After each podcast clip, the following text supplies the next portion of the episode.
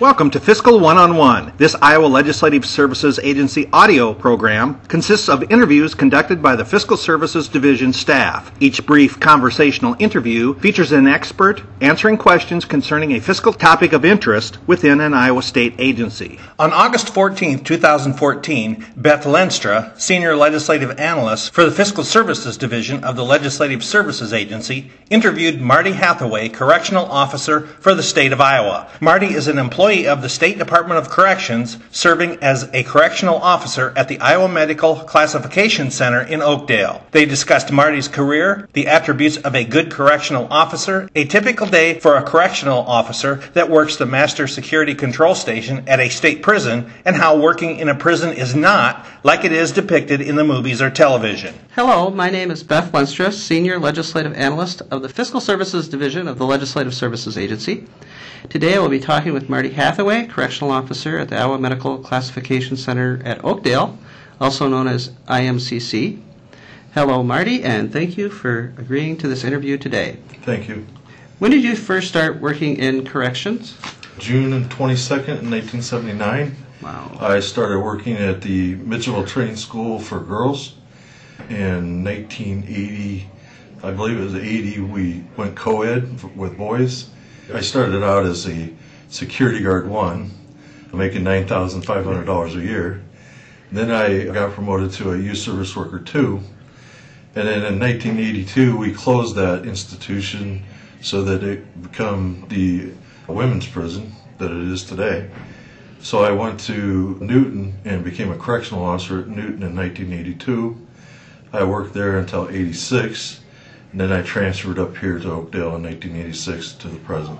You've actually gone through quite a bit of change here at Oakdale in those years. There's been major additions and Yes. new duties and functions. Yes, we've added on to this prison quite a few times.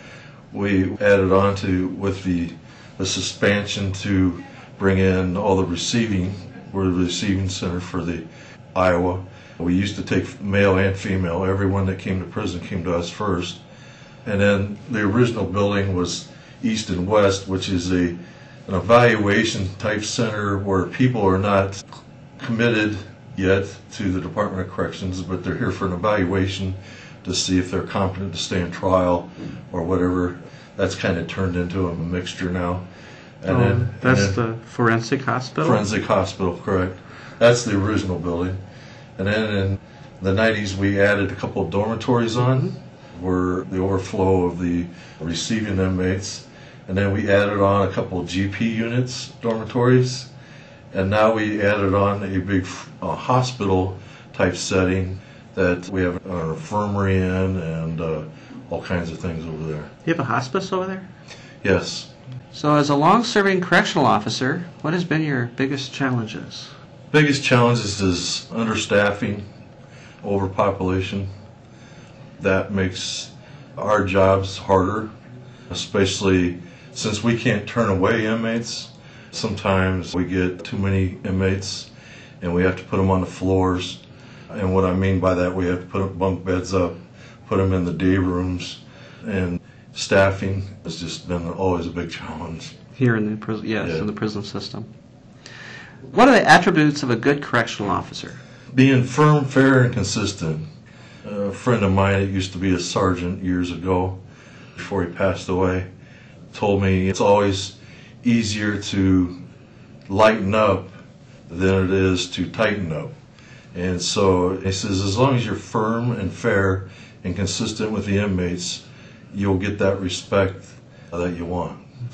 So, what's a typical day like for a correctional officer at work, if there is such a thing as a typical day? we a typical day. Well, for myself, I got 36 years in, going on 36 years. I've used that seniority to bid master control. For me, it's coming to work at six o'clock in the morning, and we're responsible to get people in and out, staff in and out within a six-minute window. So you're talking 100 people that you have to identify and let them through four sliding doors to get them in the institution and out of the institution. We're responsible for all the fence alarms, the perimeter around this prison. We're responsible for that. We also run the administration desk, which checks in all visitors, anybody that walks into this prison. A typical day is hopefully quiet, but sometimes an alarm turns your day very exciting sometimes. It can turn just like that. So uh, you never know from one day to the next. So master control is the final control of the entire institution, really. Yes, I can take control of this entire prison from running inside master.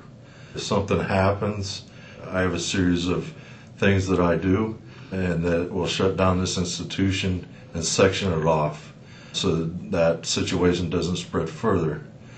We take care of all the fire alarms, all medical emergencies, everything. Everything is ran into master control. I, we can shut down every control center in the prison.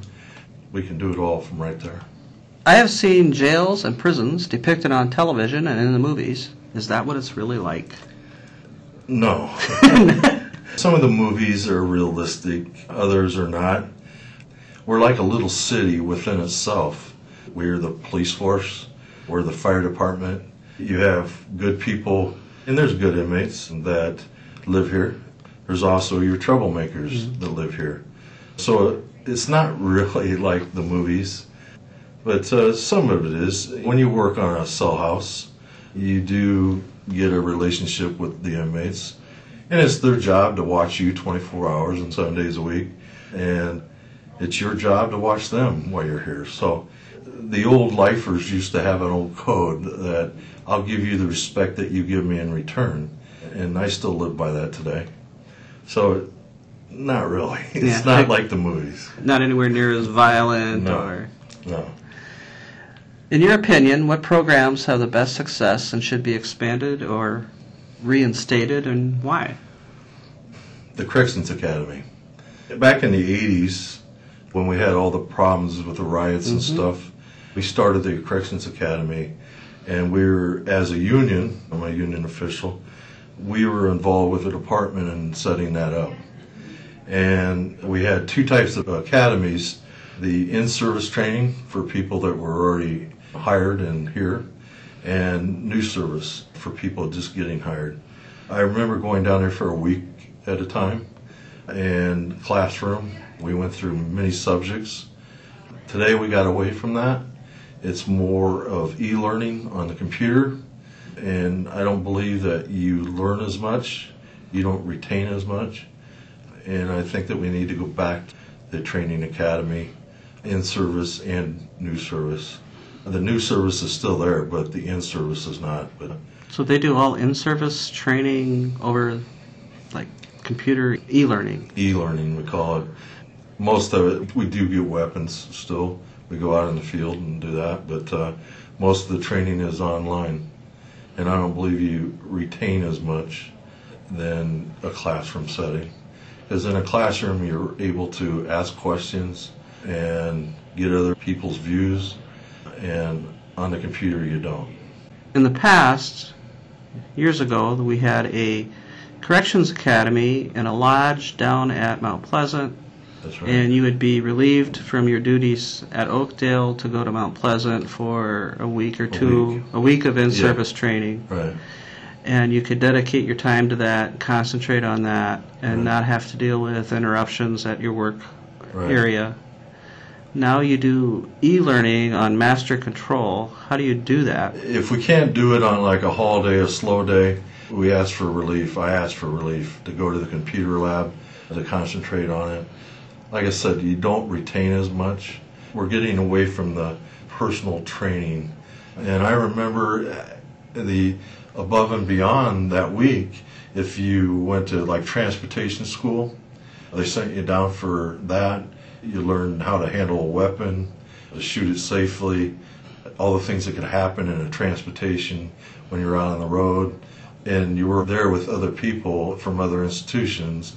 You got to talk and and you learn more. If you gain more from other people's experience. Yeah. More yeah. interchange of ideas or problems right. you've seen transporting inmates. Right, and I think that that's one thing that we got away from. And in the '80s, when we had all the problems and and all that, that was one of the things that we wanted to strive for as a department to be well trained and all that. And I think we're getting away from the training part of it is classroom part of it.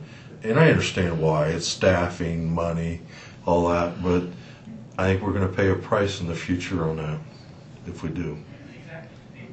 During your career, what was the toughest job you held, and why was it the toughest challenge? For 29 years, I was a activities officer. That means that I bid my days off in shifts. I walked in and they assigned me to anywhere that they uh, wanted to assign me to. I worked the cell houses quite a bit.